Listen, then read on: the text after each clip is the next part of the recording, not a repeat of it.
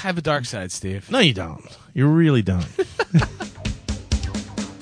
Travel back in time to the 80s, reliving the pop culture, I want my MTV. I want my MTV! the lingo, 30 inches of thigh slapping, blood pumping, nuclear brain damage. and the love. Casey, could you please play Waiting for a Girl Like You? Because just like you, we're stuck in the 80s. Can you say stuck in the 80s?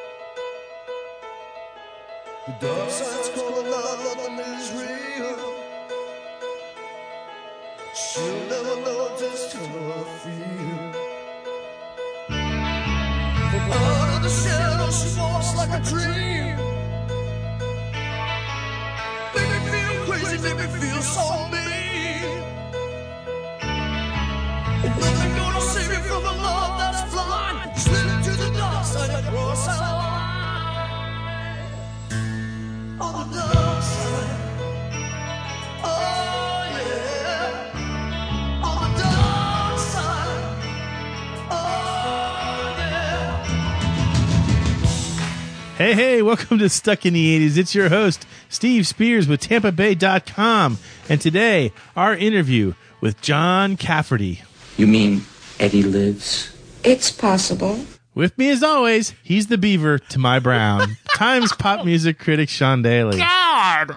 I don't even. Oh, I don't want to think too much about that one. Yes, best you don't. yes. Uh, very exciting show today. Um, John Cafferty, of course, was the voice, in a way, the singing voice uh, of of Eddie and Eddie and the Cruisers. Great Fantastic music. movie. You lo- how many times have you seen Eddie and the Cruisers? Oh, God, probably 20, 30 times. And the thing about John Cafferty, and also he had uh, Hearts on Fire from Hearts Rocky on Four. And um, you know, in this interview, you're going to hear him talk about the Eddie and the Cruisers days, hanging with Springsteen and Bon Jovi. He was kind of in that crowd. Um, he was uh, John Cafferty and the Beaver Brown Band was from uh, Rhode Island, but they kind of went down to that Jersey sound. And uh, you know, you're thinking John Cafferty, kind of a fringe character of the '80s, but no, No. no a lot of stuff. And the reason we're talking to uh, Mr. Cafferty today, who has a delightful blue collar accent, which you fell in love with. Oh, my with. God. it's I can listen to it all day long. I got don't this know why. weird text from you at like two in the morning, like I could listen to John Cafferty talk. It's, it's, it's, it's like listening to Michael Paré. yeah, it's like. well, it's or, who or- played Eddie and Eddie or Springsteen. It's Right. weird. He's he's got this great, you know, grumbly, you know, northeastern accent. Yeah. I just love it. You know what John Cafferty is? He's authentic, much like I am. I know. Ah, Please snake oil sales. don't. I sell my snake oil. Anyway, John Cafferty is coming with the All Star Rock Tour to uh, the Mahaffey Theater in beautiful downtown St. Petersburg on June 4th. Uh, and I'm going to say right now that the All Star Rock Tour kicks Ringo's All Star Tour, kicks its ass. What do you think about that? Easily said. Easily. Yeah, done. yeah. We're not big fans of the Ringo tour. No. We felt a little uh, ripped off. Cheated. Yeah, but listen to this. So John Cafferty will be with uh, Orleans. Still the one, Spizzy.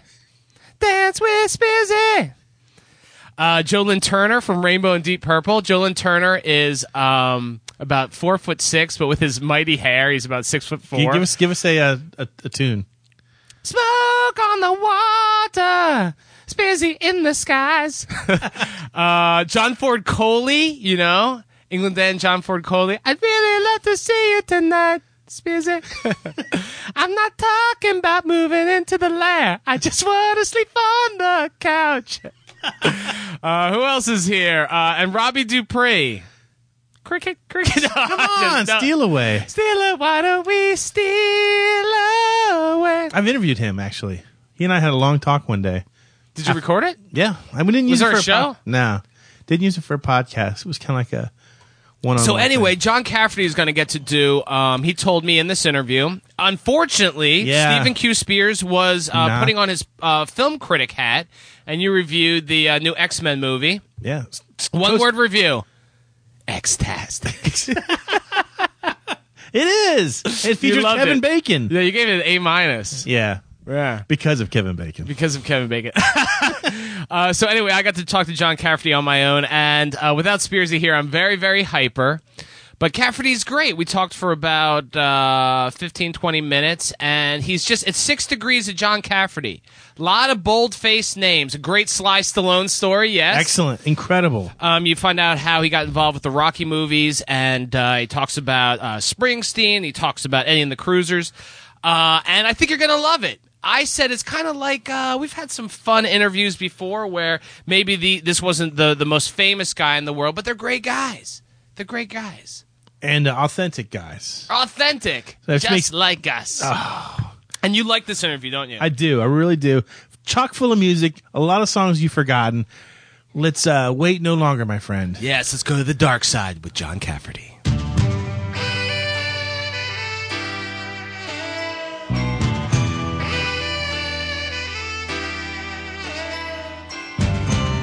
Hey, John, can you hear me? Sure. This is Sean Daly. I'm the music critic here at the St. Pete Times and TampaBay.com. And uh, we have the great John Cafferty with us today. And, John, you are coming to the Mahaffey Theater in beautiful downtown St. Pete. Uh, with the All Star Rock Tour. Now, let me say right now, I'm just I'm not just blowing smoke here. I say that this is better than Ringo Starr's All Star Tour. All right, and let me let me uh, shout out for the people. We have the great John Cafferty. We have Orleans was still the one, um, and dance with me. We have Joe Lynn Turner from Rainbow and Deep Purple. We have John Ford Coley, and we have Robbie Dupree. Now, those are all kind of 70s guys. You're like the only one to kind of represent, even though um, John Cafferty, the Beaver Brown Band, was born in 1972, you're kind of like an 80s guy. So you're representing Yeah. the 80s there. Our hits were a little bit later on. We were still uh, we were still learning from from these guys. I was Right. still listening to Orleans and Deep Purple and Robbie Dupree and all the guys. Now, do you have to, for a tour like this, do you have to go in and you have to cram, you know, all these old songs? Or are they kind of ingrained in your DNA? You know them by heart? Well, you know, a lot of these songs that that we play are just sort of classic rock and roll songs. They've just sort of been around forever. And uh, you know, I mean, we sort of we sort of all know each other's material. Um, but we've done this for years. I mean, this is this isn't something that's new. I mean, we've been doing this probably on and off in different sort of forms, raising money for kids and doing uh, you know charity events and, and corporate events. For, I mean, for years and years. There's probably about twenty of us altogether. Do you ever like bump something like Joe Lynn Turner out of the way and you take the lead vocal on Smoke on the Water? No, there's no bump bumping Joe Lynn Turner. He's little though. You could probably do that. He's like four foot eight. You could probably totally take him. Actually, with his Joe, ha- with his Joe hair, he's like six is two. force of nature. he He is. is. He's the most rock and roll guy I've ever met. He, he's a, he's a great friend, and we have a lot of fun together. He's he's unbelievable. Now, a lot, he's great. a lot of people don't know that the Beaver Brown Band, born uh, in 1972, right? You guys were in the early 70s, Narragansett, Rhode Island. Um, and uh, I mean, were you, were you just like a hard Scrabble band before it all went crazy in '83? Well, you know, I mean, we were kids when we started. I mean, we, you know, we just we were in college, and uh, you know, we we sort of needed summer jobs. I was going to be a lifeguard at the beach, you know, and surf all summer. And you know, when we started out, I mean, we just sort of, you know, uh, got together with a bunch of guys that, that that played music, and I mean, there were, were no lofty goals. I mean, we were just looking to, you know, hopefully play at the bars at the beach, and uh, you know, I wasn't thinking about playing. Uh, Boston Garden or, or or Madison Square Garden. I was just thinking about uh, playing at the Beach Club Yeah. down the street. And we, you know, we just started playing, and as we as we went along, I mean, we we started to get pretty good at it, and uh, got very popular on the East Coast, and uh, you know, met a lot of friends and got a lot of encouragement along the way from some pretty uh, you know well versed musicians. And uh, next thing I knew, I was talking to you. Right. I mean, tell us about like so leading up to 1983 when all hell breaks loose with Eddie and the Cruisers. Kind of how did everything go from you guys just want to rock on the beach and pick up chicks and stuff like that to all of a sudden you're the biggest band in the country, number one hit, number one movie. How did that happen? Was it overnight? I mean, were you guys were your head spinning? Well, you know, it's, it's, it, there's an old saying: you got to be great every night because you just never know who's going to be in the audience. You know, and uh, at that point in time, it was like the, you know, like the, it might have been around 1980, 81, and uh, we were playing in uh, Greenwich Village, and we were, you know, we had a pretty big following, you know, uh, in Connecticut and also at the Jersey Shore. And so we we uh, we were playing in Greenwich Village, and uh, you know, a this guy Kenny Vance, who was uh, in Jay and the Americans, also a, Right. a music producer. For uh, he did he just did a film called American Hot Wax and Animal House, and he was Yeah. music director for Saturday Night Live.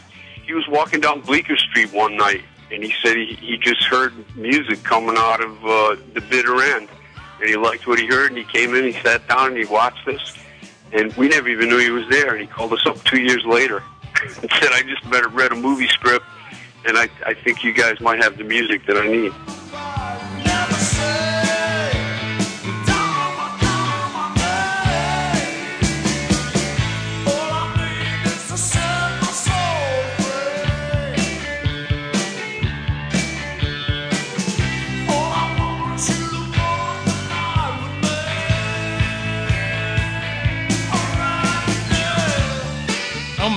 You guys even believe him at first? Was it just like, what the hell?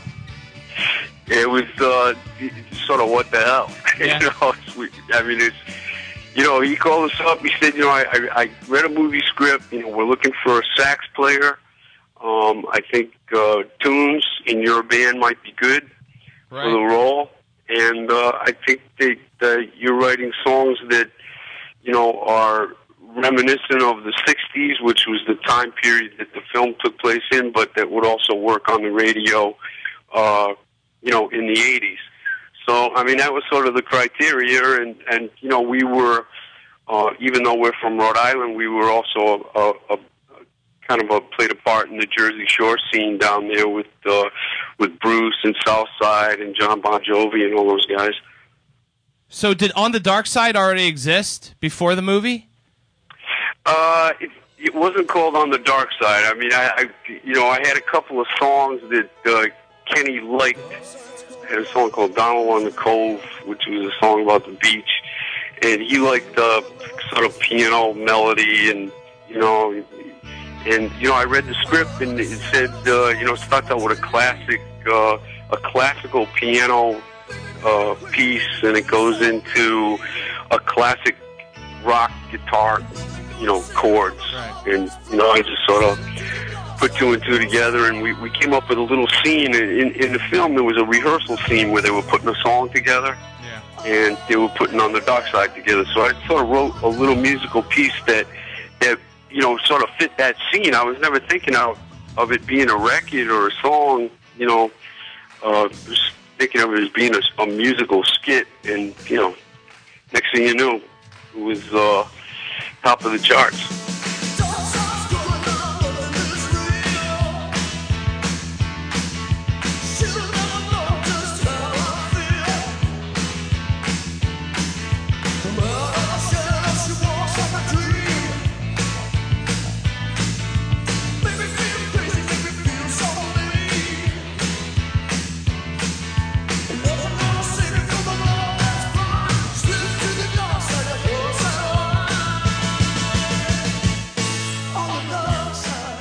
Did you you referenced uh, uh, the boss and uh, and Jersey? I know you guys used to play at the Stone Pony, right? And maybe you still do, for all I know.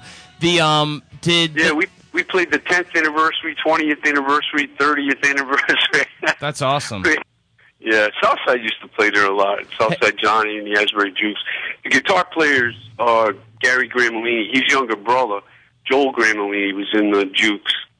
So I mean, we've known those guys forever. Is Southside Bruce and all those guys. is Southside Johnny as as uh, a hard ass as everyone says? Like a great musician, but they say he's a tough uh, sob. Uh, he's a he's a great guy. I mean, I love Johnny. He's Yeah. a great musician. He's a lot of fun to be around.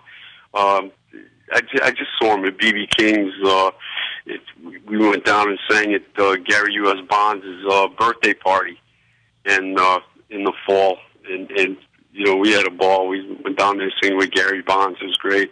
So um, I wanted to ask you, like, you know, you always kind of carried around that um, that Springsteen tag. That never bothered you that people would compare you to the, to the boss, and uh, you know, uh, you, you know, John Cafferty couldn't go anywhere. Like, oh, he's one of those Springsteen guys. That never bothered you.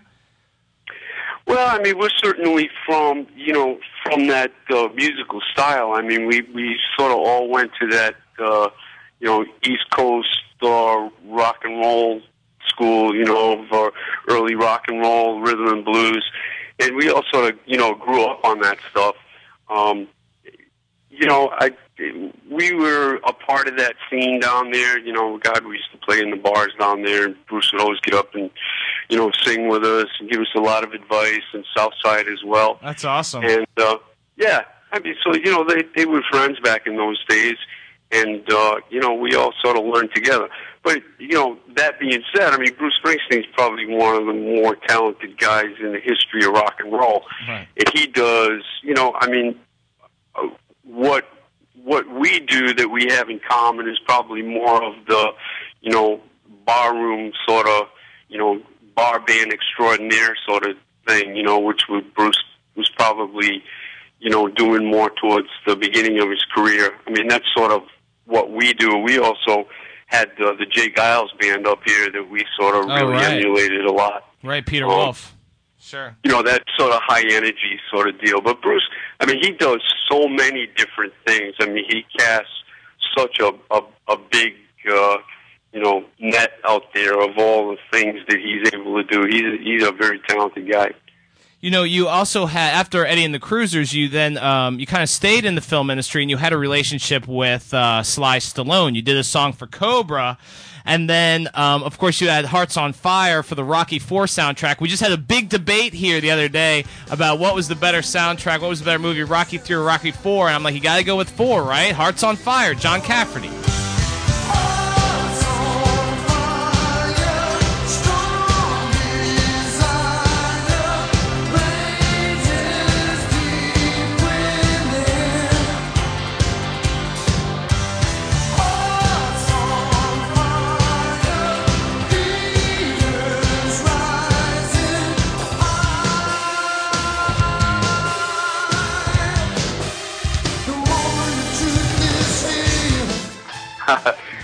Brown living in America. Yeah, I know. Look at that. Exactly. there See, I go. win. Now, how did Yeah, you? the one. And how- Burning Heart. Jimi Jamison sang Burning Heart. I love that. And like Aaron, Yeah, that was number one. isn't Aaron Tepper on there? No easy way Robert out. Tepper, yeah. Yeah. Hey, um, so how did you get uh the relationship with Sly? How did you and Stallone hook up? Well, you know, it's a small world. It, it, it's uh, the guy who directed Eddie and the Cruisers. Um, you know, his name is Marty Davidson, and, and you know he he would like to uh, you know make films. He would get these unknown talents, and he would sort of put them together and make these sort of low budget, you know, sort of gritty films. And um, you know, they were they were very soulful, all of them. And and and the one that he made before Eddie and the Cruisers was a, a, a movie called Lords of Flatbush. Yeah, right. It had Sylvester Stallone in it. It had Henry Winkler in it, and it was right before you know Happy Days with the Fonz and uh, and uh, Rocky came out. So I mean, he he had those guys. So Sly was aware of us, and he saw the film, and he liked the film, and you know he liked our story. Uh, in that you know we were a you know East Coast bar band, you know pretty good at what we were doing, but you know we had been slugging it out in the bars for almost uh, a dozen years before uh, we were able to make records. And you know, we made a record, and boom, you know, we're up there on American Bandstand and number one on MTV and all of that. So he he he kind of liked the story. Yeah, the Hearts on Fire. Now, did you write that specifically for? I think I always screw this up. But is Hearts on Fire plays during the training montage when when when uh, Rocky goes to Russia? Is that when that plays? Yeah, yeah. Played actually a couple of times. It ran over the the end credits as well.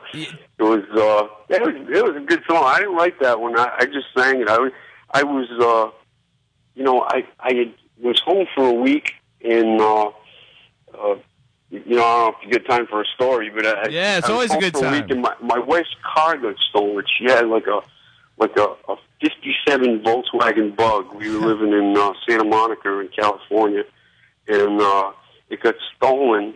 And they just they found it. They stripped it. You know, took the engine, took everything. So I brought it back to the place where we got it, and uh, this guy was rebuilding Volkswagen. So he said, "Well, I, I got this one over here. You can take." It's like a 1964 Volkswagen Bug. It's it's all dented up. It's got the primer paint on it, right? Right. So I get a call that afternoon. "Hey, Sly One wants you to come down to the studio." so I drive down to the studio, and I got this Volkswagen Bug with the primer paint all over it. And I look at my rearview mirror, and I see the Lamborghini pulling behind me with the Yeah. on, and it's Sly. You know, he's like, "Hey, nice car." uh, first time I met him, so it was, it was uh, and you know, we walked in. He just wanted me to hear. He wanted to hear me sing the chorus, "Hearts on Fire." So I just, I, I never heard the song. I just listened to it once. And, you know, they played the track down. I, I knew what he wanted, so I just sort of screamed at the top of my lungs, and he just said, "That's it. Yeah, Love this guy." yeah. That's No. that chorus is like tailor made for your voice. You know. Yeah, that's a good song. It was, was a good song. It it it, it uh, it probably had a lot lot more instruments on it than what my fans were used to. You know, but because uh, you know, coming from a, a six piece rock and roll band, I mean, they put they had strings and all kinds of stuff on there for the film. Yeah, it's pretty slick. It's a pretty produced song, but of course your your voice always has that kind of gritty that gritty side to it. So Yeah. um, it worked. Hey, just to prove my John Cafferty bona fides, I had the 45 of Tough All Over.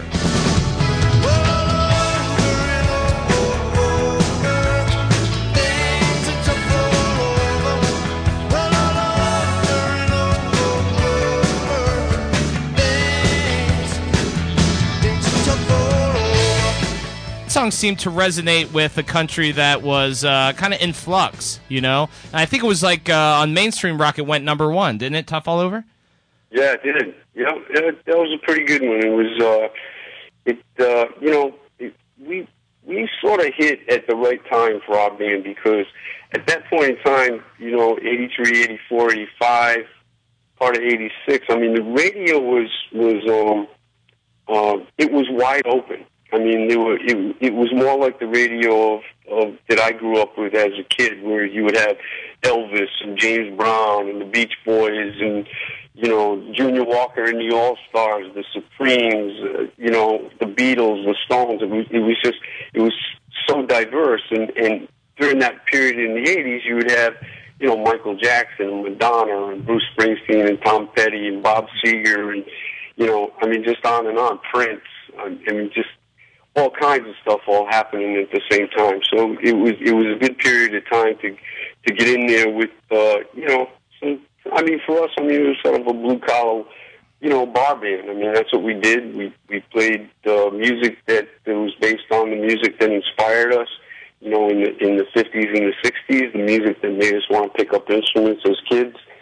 And you know, we told the stories of. Uh, of, of the people that we spent time with in, in the clubs at night, you know, all over the country. Let me ask: Do you get to do Tough All Over on uh, the the All Star Rock Tour? Yeah. Awesome! I'll be there then. I'll be All there. right. How many songs do? Uh, how many John Cafferty songs do we get? You know, I don't know. It's it's it's different from night to night. It, it, uh, you know, sometimes I get to do four or five.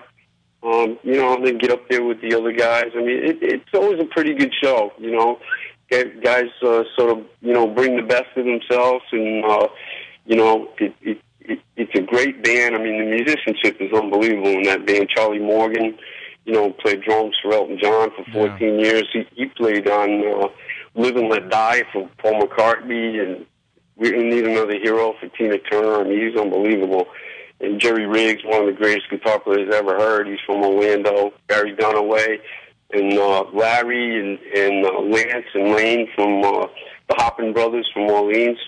So it, it's uh, it, it's a great band. That's awesome. All right, so you're at the Mahaffey Theater in downtown St. Pete on June 4th. It's a Saturday, uh, so you can party all night and then sleep the next day. Um, the All Star Rock Band, John Cafferty, Joe Lynn Turner, uh, John Ford Coley, the whole bunch. Hey, John, thank you so much for talking to us today. All right, thank you guys. All right, we'll see you then. All right, bye bye.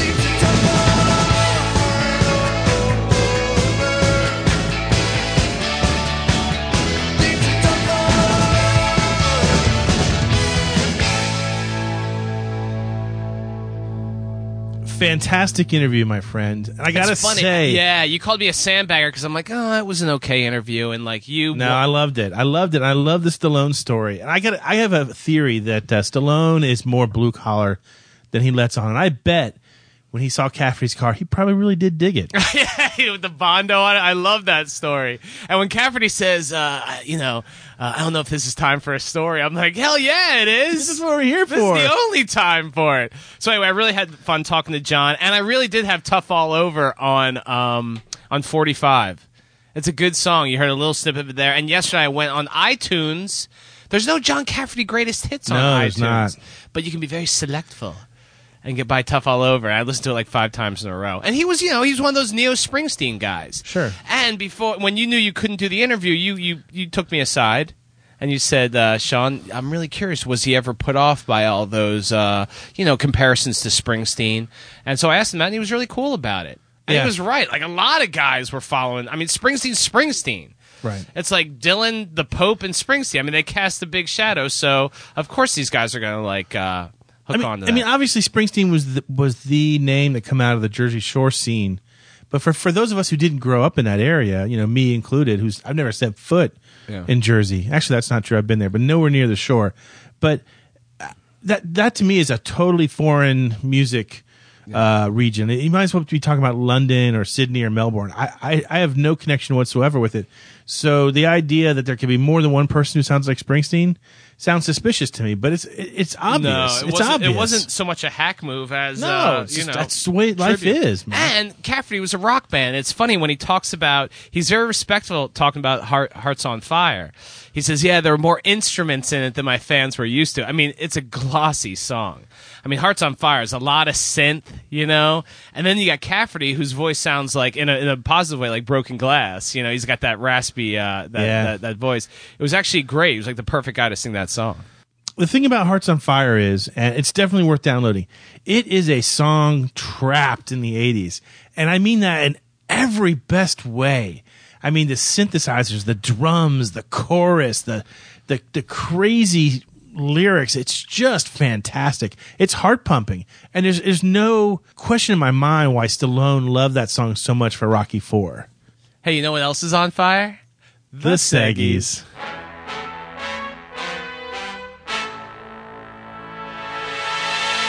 Ah, the magical refrain of reader mailbag. God, how I miss emails. We used to get so many. What happened? As our know. listenership went up, our emails went down. Are we untouchable? Is that what it is? Are we are we such massive stars now that like we're unrelatable? That must be it. Actually, we do have three great emails this week, and uh, Mm. the first one from our old time friend Craig Contardi. Yes, Craig Contardi. Um, hello, gentlemen.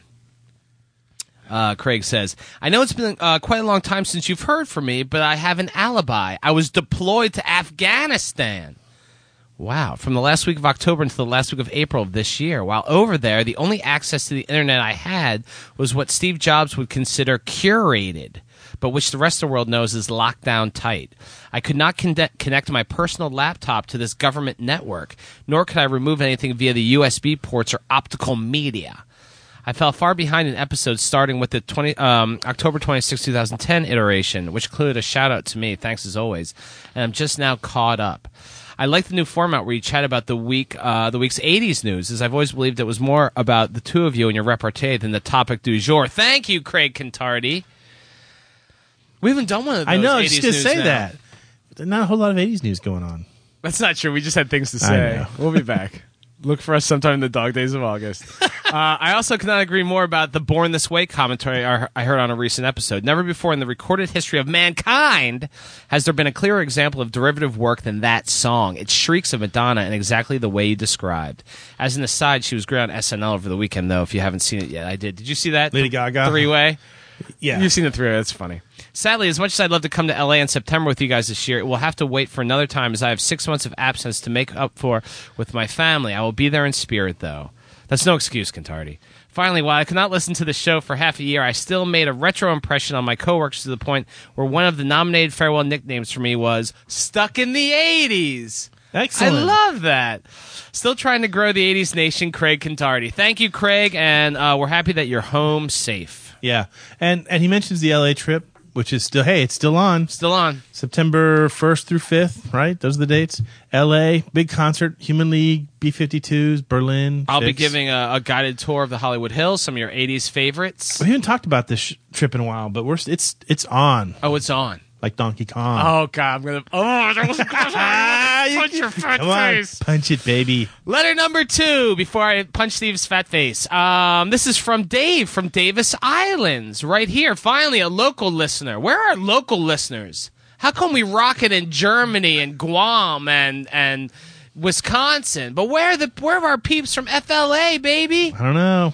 MIA. Dave says, I just finished the podcast where you educated young minds to the greatness that was the 80s. Of course, that was last week's show, which many people considered our best, best, best show, show, show ever. I don't know why. Ne- neither of us know. We walked out here like, eh, it was all right. We felt like, man, we let the kids down a little bit. I did, yeah. But you started sending me all these emails and, and, and you know, Facebook stuff and text. The people were flipping out for that show. I don't get it. I don't Whatever. get it. Um, although uh, Dave, Dave says it is a, a little bit disconcerting that the 80s is being taught in high school. Yes, I agree. Hard to believe that Daily, D A I L Y, what the hell, Spears? Can't you edit that? Hard to believe that Daly did not know what ruse were. I remember having a pair myself. You did, however, forget one major fashion trend, that Miami Vice look. Yeah, True. Pink yeah. t-shirts and a linen suit with the sleeves rolled up to the elbows. Now, that was a great look. You know, Steve and I didn't do any... Well, you did prep for the show, but I did none. We tried to keep it to a minimum. We Yeah, wanted, and we wanted to be fresh. Yeah. Fresh, If exciting. fashion, fashion in the eighties is not our. uh No, I never point. rocked the Miami Vice look. Had a friend who did though. Uh, I also have to give high marks on the um, I. Evans Pritchard scale of greatness for his deep, insightful analysis on John Hughes films. Uh, one other thing that made him so great was that he was amazing at mixing comedy and drama. Brian contemplating suicide, even though it was a flare gun, or Dell Shepard's inability to deal with his wife's passing. Del Griffith, I think he means, right? Del Griffith from Yeah, from yeah, not Del Shepard. Del Griffith from Planes, Trains, and Automobiles. But indeed, that's true. Uh, as always, I, for, I forever remain stuck in the 80s. Dave from Davis Islands. Uh, and now this third letter is perfect because it comes from one of the students from South Carroll High School. And it comes from one of the students who we kind of teased a little bit because his questions in last week's show uh, were a little offbeat, right? Right. But he, but but Nick A, as his name uh, might be, uh, was really cool about it and uh, was uh, in on the joke with us. Hey, Steve, this is Nick A from the podcast that you re- you you did recently with South Carroll High School. Just letting you know that I think you are a real jerk for making fun of me. Nah, I'm just kidding. I thought the podcast was very funny. After a bit of research, I saw that Super Mario Brothers 3 actually came out in 1990. So I guess that is why you did not answer. That's That- not why we didn't No, answer. It's not. That, or maybe it was just a stupid question. And by NFL rulings, I meant the fact that so many things are now illegal, and I personally feel that it's dumb. Which we kind of teased Nick A, but you actually could have given a great answer on this because you are a football referee Right. and you love college football and pro football. But we just had a little fun there. Um, do you think the NFL is too uh, sanctioned as far as its ref rules and such? no. Um, Do you think players should be protected? God, yeah. The whole point of referees being on the field is to protect the players. Yeah. No matter what level you're talking about, whether it's um, seven year olds playing the game or 40 year olds playing the game, protect the players. That's the job of the referees. Anyway, Nick says, I guess I was just trying to ask about something from the 80s that was not about neon clothes or video games. And we love Nick for that. We love Nick for that. Uh, but now that I think about it, they were pretty dumb questions now, weren't they? No, they weren't dumb on, questions. Nick. They were good ones. Look, Steve just Believe answered your yourself, NFL. Nick. Yeah. Anyway, I just wanted to write you personally and say that my whole class Mr. Kemper loved that podcast and thought it was very funny and informative. Thanks, Nick A. Well, we are you are very welcome, Nick. We had a great time doing that show. If you haven't heard that show yet, honestly, people are saying it's our best ever. Um, one of these days, I will go back and actually listen to it. Produced, it's in. overproduced to the max. I love when you do that, though. I'm style Yeah. over substance, baby. Yeah. Yeah. Anyway, well, there you go. Where else? Uh, where can people send their letters, Steve? As always, fire them off to stuck in the 80s at tampa bay.com. What's happening, hot stuff? Ah, by the sound of the gong, it must be time for mystery movie moment. Uh, pay attention. Here was the last show's mystery clip. Well, there they are. More than enough. Drinks are on me. The Great Gung Ho. Oh, I have it on DVD. Gung- You know, when I was a kid, I you know for a few years I, I, I wanted to be Michael Keaton, and so my patter and my behavior was Keaton-esque. It still is a little bit. Oh, I love Gung Ho. I took Pam Boyer there to the movie to, for on a She date. doesn't have a theme song yet. No, Pam Boyer. You need to know more I took about Pam. I took Pam Boyer. She was a nice woman. I was a jerk. What'd I you was do? a jerk. Ah, I don't know. Come I just on. I, I don't know what my problem was. I just wasn't into Give me an it. example. Nah, We're here to kind of, you know, nah. We're kind of here to. we're- want to shake the, the cob. Come on. Ah, no, a little Pam bit of. was, you know what? Pam was really sweet, and I think the problem is ah, I liked them a little rougher. I liked them a little on the um, wild side. but So- you weren't a Pam- wild kind of guy, though. I mean, you're no John Bender. You're more like uh, I don't know. Well, I have a dark side, Steve. No, you don't. You really don't. But you know, I- I'm not gonna I'm not gonna break down my my my predilections and stuff. I'm for- just for saying. the I mean, how ladies. how could you expect to attract the dirtier sort of girl when you yourself are not very? But that maybe that's why breakthrough. Ah, tsh, ah. maybe that's why because I was such a prep and straight e- edged is that I craved a life that a- that had some adventure and danger and risk. Wow, That's why. Best show ever. anyway, um, this week's winners include Dangerous Dan, The Z Man, JT Zent, Walter Gibb Gibson, Marty U, DJ in Clinton, Indiana, and the geometrically opposed Mark Harmon's nipples. Excellent. Pay attention. Here's this week's mystery clip. But what do you want from me, huh? You know what I want. You want. want me to go rescue an old girlfriend who's shacked up with another guy? Thanks a lot. If you know it, email us at stuckinthe80s at tidbit.com and tune in next week to find out if you're a wiener. Ah, the mystical refrain of Name That 80s Tune. As always, you play a snippet of a song from the 80s if you get it right. Sean Daly reads your name. Is there any greater glory? Pay attention. Here was the last show's mystery tune. That's Come Dancing by the Kinks. Come dancing. That's how they did it when I was just a kid. And when they said come dancing, my sister always did. Such a happy song. I love it. That's You know, one of those people hate this song. No. This song makes people No. angry. Why? It does. Who? Who's angry? Hardcore Kinks fans do not like Come Dancing, but you know, You know what? what? It's fun. Just have some fun. I mean, F U N. Yeah. Enjoy the music of our decade. You know who had fun with this? Let me tell you who had fun with this one. Derek Lane Waters, Jill from Kansas, Aaron Reeser, David Dietrich, Don in the Sticks, Steve in Denver, Chris Marquez of Denver, Chris, meet Steve. Steve, Chris. Rick V from New Orleans, Padre Paul, Diane Parapetti, Sweet Lou Greeley, Tim in Minneapolis, Colin Hayes, Lance of Kansas, Jeff Two Sheds Young, C Cubed in South Lyon, Weather Guy, the Hirsute, the hilarious Tom on the Rhine in Germany. Oh, who writes? Oh, I didn't know that. I didn't see that there. My mother-in-law lives only about a 15-minute walk from Oktoberfest in Munich. Need to bring the show on over here and share some liters of beer with an American expat. Oh. Why do you set me off like this? This this infuriates you. Why? Can we please take the show to Oktoberfest? It's my one dream in life is to go to Munich for Oktoberfest. Six million people. You know what? You know what? You know what? Guess what I'm gonna say? Natalie Diffenbaugh. Drink, drink, drink. Blue eyes that are bright as stars when they're shining on me. Drink, drink, drink. Doesn't that put you in the mood to drink? Yeah, what, what would we do if we were going to do a show in Germany? What would it be? Would it be famous German movies of the 80s? Would it be Victory? Stallone. Stallone. Why you you, you mocking me right No, now? no, I love. I, I own it. Why do we have to own have a theme? No, Sean and Steve go to Munich for Oktoberfest. You know what? You son of a bitch. If I was ever a millionaire or if I ever made a ton of money, I would fly me, you, and and sound equipment to, to Munich for Oktoberfest. Really. Mark my words. If when I get money, we're going to we're going to Mark Oktoberfest. and remember. Why don't you want to? You're like built on beer and sausages. I, it's a money thing, dude. We're going to get the money. money shmoney. We're going to L.A.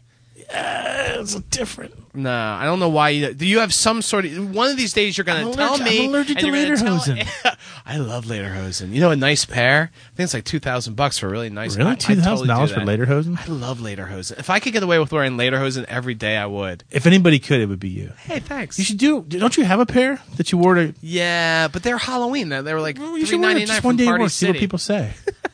God, I went bare ball. It was so good. I felt so free. Really? Yeah. Uh, Sorry. I wouldn't like the shifting. Pay attention. Here's this week's mystery tune. If you know it, email us at stuckineeds at and tune in next week to find out if you're a free baller. If you're not ready to give up on mullets and Madonna, log on to Stuck in the 80s, just one of the many blogs you'll find at tampabay.com, the website of the St. Petersburg Times. Relive the music, movies, and culture of the greatest decade ever, only at tampabay.com.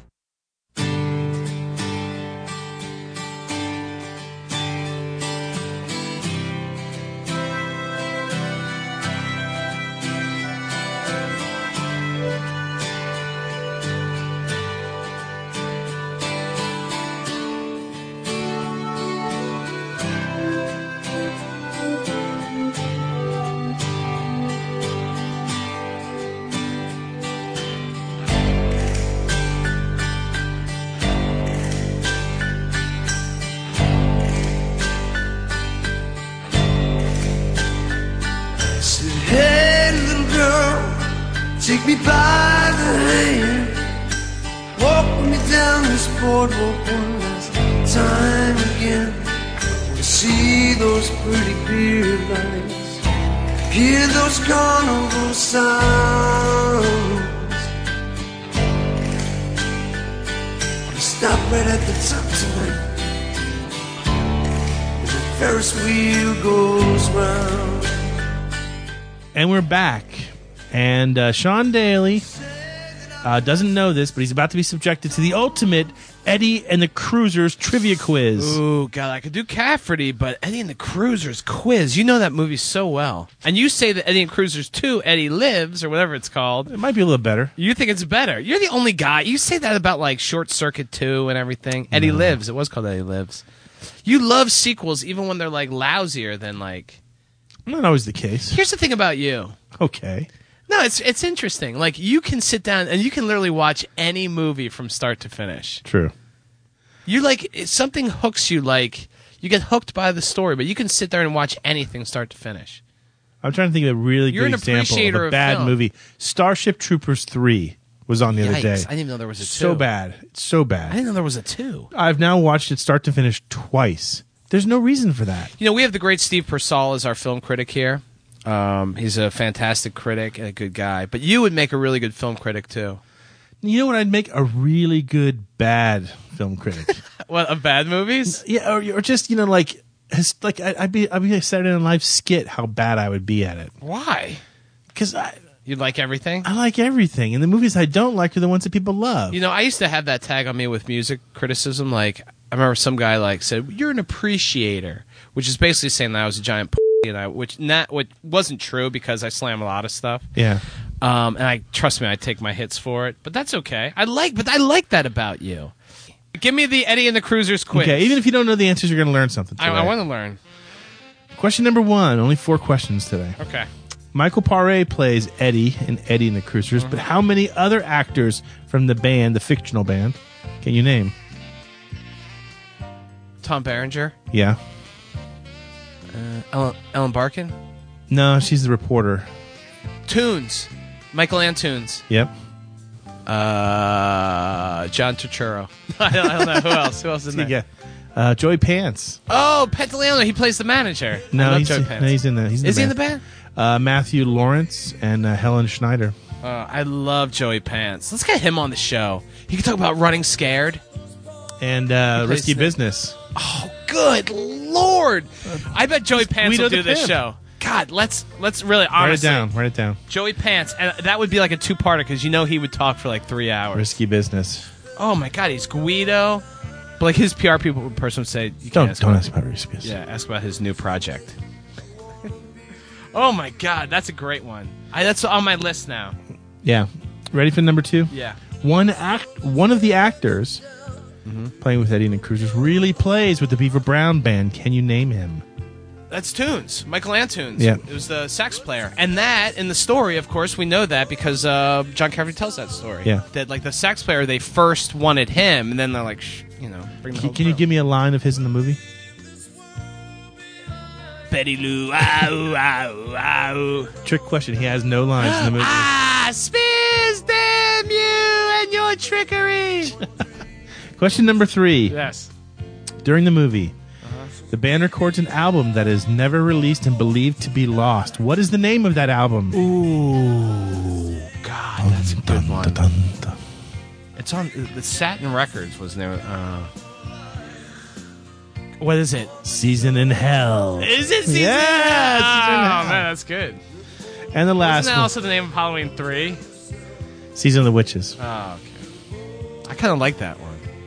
Ah, I just like the, the commercial for Silver Shamrock. Yeah. Five more days till Halloween. Halloween. Sorry. This show's all over the place. I Yeah. love it, baby. I love it. Ready? Last question. In the end, we discover that Eddie is dead or alive. He's totally alive. Alive! You He see- reappears. Yeah, you Yes. see his reflection in the, the, the storefront window Yeah, and he reappears with a in- beard, right? a mustache. I think he might have Stash. a beard. Might be a beard. He's In- hirsute. Yeah, and uh, Eddie in the two and Eddie in the Cruisers two. Eddie lives in 1989. He has a stash. Stash. Michael Paré. Another. He's another one. I I I, I want Joey Pants, but I talked to Paré. Yeah, He was in some good our stuff. epic three part series on Eddie and the Cruisers. We get Helen Schneider in here next. So there you go. John Cafferty is a good little show for everyone. I loved it. John Cafferty's entertaining. I don't want to do any more interviews without you, baby. I don't want you to do any more interviews with me. I know. I, mean, I kept looking up, like, take a question, but no, you weren't in there. It's funny. I, the movie had ended that I was reviewing, and it was about tw- twelve fifteen. And I wanted to text you, but I'm like, he's right in the middle of it right now. I can't disturb him. I felt, yeah, I felt naked. But I felt you. the connection. I could feel you talking to Cafferty. Really? He's a great guy. He was just a really, really nice guy. I'm glad these guys are cool. They don't. They're not afraid to go back and talk about history. You know. No, neither are we. I know. That's neither the whole we. idea, That's my right. friend. That's the whole idea, and that's why myself, Sean Daly, and the great John Cafferty remain here, hopelessly stuck in the 80s.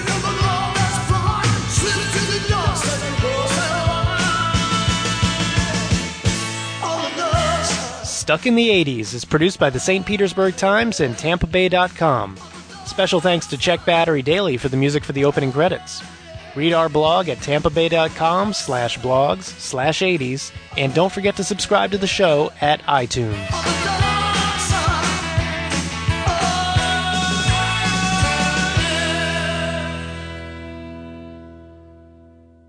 It's a fun show. Now, see, I like that show, and you like that show, and people would be like, "Hey, little step down."